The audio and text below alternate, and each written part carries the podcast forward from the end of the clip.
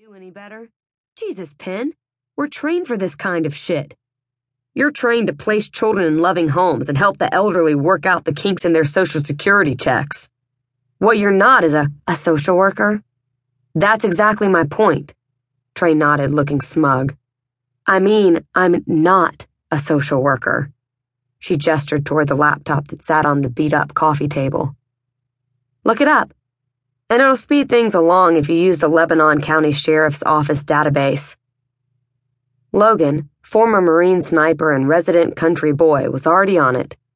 With his well worn cowboy boots and chewed to hell toothpick sticking out of his mouth, no one but his teammates would have expected it to take him less than a minute before letting out a loud and obviously impressed whistle. Hot damn! Looks like our red headed viper's packing more than a mean kick. She's got a license. Logan chuckled.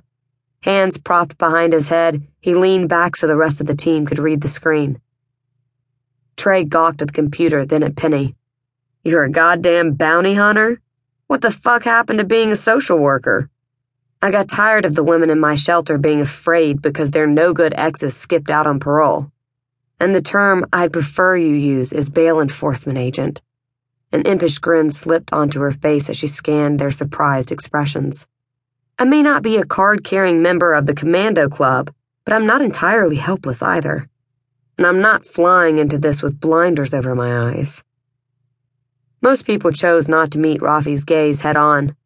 When he was young, he chalked it up to the startling contrast of his tanned coloring, given to him by his Guatemalan mother, and the blue eyes of his Anglo American father. Then, the closer he got to his teenage years, he partnered the oddity up with a fuck off scowl, and like magic, most people kept their distance. Obviously, Penny wasn't included in that tally. Not only did she hold his gaze without so much as a blink, but she challenged it with a subtle eyebrow lift. The woman needed to come with a too intense for public consumption warning label. Kidnapping's good business, he pointed out. This country's filled with all kinds of low level pawn scum looking to make a few bucks.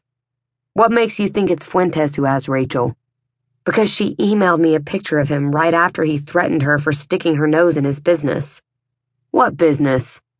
The disappearances of young women in the village where she'd been stationed. It didn't take long for her to notice that each one coincided with visits from Fuentes and his men, which was at least once every other week, sometimes more frequent. The bastard had the elders thinking that the wrath of God would strike them down if they so much as muttered a word about it, much less interfered. Realization started to dawn. And let me guess, she wasn't so accommodating. Rachel loved those people. She loved her job. The NGO she was working for wrote her off as bailing her post, but Rachel wouldn't do that. She wouldn't have gone unless someone made her leave. Hell, it fit. All of it. By plucking people in a society where no one would notice, Fuentes solved two of his problems loose ends and productivity. While remaining stateside, Charlie, Alpha's tech guru, had already gathered intel that led them to believe Fuentes was using the Honduran populace as his own personal test subjects. If Rachel had been about to cause him problems, the bastard wouldn't hesitate in getting rid of her the most efficient way he knew how. One minute was too long in the presence of a man like Fuentes. Rachel, about to hit a month, was quickly running out of time, if that time hadn't already expired. Penny's stern jaw told Rafe that she knew each and every one of the risks associated with this game of hide and seek, and she didn't give a damn, because it was for family. He didn't have anything in the way of parents or siblings. Hell, he didn't even have a goddamn houseplant.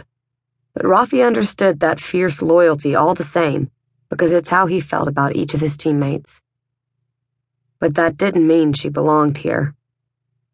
What are the chances of you staying on a plane if we plop you onto one and fly your ass home? Rafe asked, though he already guessed the answer. I'd be on the first flight back, she said without batting a pretty green eye. He didn't doubt that for one damn second. Penny met his gaze. Look, I know you guys have a job to do here, and putting Fuentes out of commission is an important one, but so is mine. I'll do whatever I have to do to prove I won't be a liability. Put me through the gauntlet. I don't care. But at least give me a chance before you send me on my way.